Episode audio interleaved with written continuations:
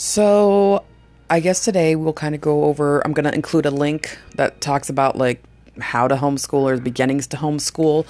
Now, the link is more of like a personal blog, but it's kind of cute and funny because she talks about, you know, where do I begin? Do I buy a goat and get a laminator? And, you know, some it's funny because some homeschool families I know have like little mini farms. They got chickens, they got goats. They, you know, can and store their food.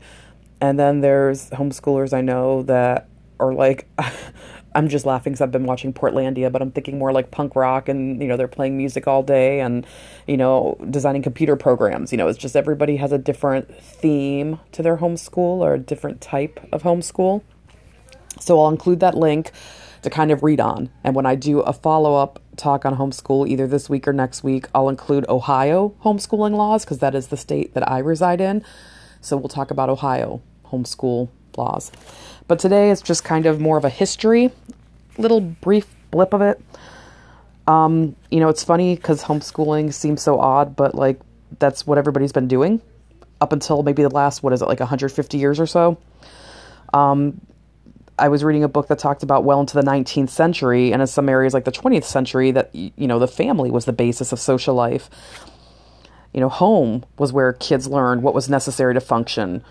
You know, basic chores, reading and writing, uh, growing and storing their own food, how to make a living, how to you know make their own dwellings and tools, and you know how for a while there, I mean, they, when public schools became a thing, it was always like more people that had money could do the private schools, and with immigration and industrialization came this common school movement you know where we wanted to put everybody was able to have an education and just to read a little bit out of this book, I'm not going to actually, it's talked about reformers such as Horace Mann in Massachusetts and Henry Barnard in Connecticut lamented that those who were most in need of education did not attend schools of any kind. They attributed the widespread poverty of the period not to the massive dislocations caused by the move from the agricultural to an industrial economy, but rather to character flaws with the poor. With strong support from manufacturers and merchants, the reformers promised new public schools to produce workers who would be, as Mann said, more orderly and respectful in their department and more ready to comply with the wholesome and necessary regulations of an establishment. I mean, I don't know, reading that, I'm just like, they're creating worker bees in public school. Follow orders, listen to authority, don't question anything, and you'll be a good worker bee. Like, that's what it sounds like to me. But, you know, again, I'm reading out of a book about homeschool, so but you think with the industrialization of our nation and you know you need more workers to make people that own these businesses rich it's kind of took away from families that were making their own money doing their own businesses whether it was farming whether it was like being a blacksmith and we kind of started working for other people to make them more money. It just seems kind of weird but again a lot of homeschoolers i know that are adults do run their own businesses. And you know they're not working for anybody but themselves and there's such a satisfaction in that I mean, I've only known because I was public schooled, I just know to work for somebody else. You know, I got my degree and I'm working for a hospital. It makes a shit ton of money that, you know, can't provide me with PPE sometimes, wants me to reuse it. so sometimes I'm kind of happy that I'm homeschooling my kids to think outside the box and how to make a living. That it's not always just you go to school, you go to college, and you work for somebody else to make millions off of what little bit they're going to pay you. Um, and it talks about the model for public school systems created during the late 19th century was one that would, you know, we would easily recognize today. All students, rich or poor, could attend the same school, segregated into age level groups to study a prescribed curriculum presented by an instructor specifically trained for the job. Implicit in the curriculum and an important part of life were moral development and good work habits, through which the students would become capable workers and responsible citizens alternative approaches to education like Rudolf Steiner and you know the Waldorf Waldorf schools or Maria Montessori seldom made their way into public schools and we talked about those briefly last week in my podcast. So by the middle of that the century the ideas that schools were a necessary condition for getting an education was firmly embedded in American society Successive waves of school reformers questioned the content of the curriculum and whether schools should be educating for good citizens or good workers, or even for outstanding intellectual accomplishment. New instructional techniques were explored, but the premise that schools were required for children to become competent adults, it wasn't really questioned. There were always a few people who avoided compulsory schooling, however. Sometimes there were rural families who lived too far from the nearest school to make regular attendance practical, or families whose livelihood required constant travel, or simply eccentrics who chose to teach their children themselves despite whatever the local law said. Somehow they managed to raise children who survived their lack of schooling, and some, such as Margaret Mead and Thomas Edison, did far better than merely survive. In the 50s and 60s, the 1950s and 1960s, a few of then a few of the then current wave of reformers began to ask different questions. They question whether schools would make us less competent by training us to depend on an outside authority to tell us what and how to learn.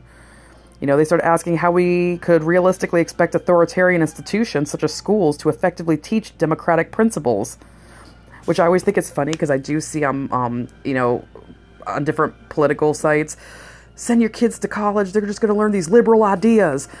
And it's funny because, you know, here some homeschoolers think that, because some are very right, you know, ring, right wing. There's my R problem with my speech growing up coming to rear its ugly head but there are some right wing conservative people on the homeschool things that I'm part of that are like, oh, I don't like these democratic ideas they're teaching in schools. So it's just funny that, like, you know, at this time they were thinking they weren't teaching democratic principles. But, anyways, um, then they talk about Jonathan Kozol, who I might be saying that name wrong, looked at both the structure and content of schools and argued that they effectively maintain racial and economic segregation. Then you have John Holt, who argued that children learn quite differently from the ways they are taught in school and that too much instruction actually hinders learning. Raymond Moore criticized the ever earlier ages at which children begin school, arguing that formal academic work should not start until children are at least 8 to 10 years old.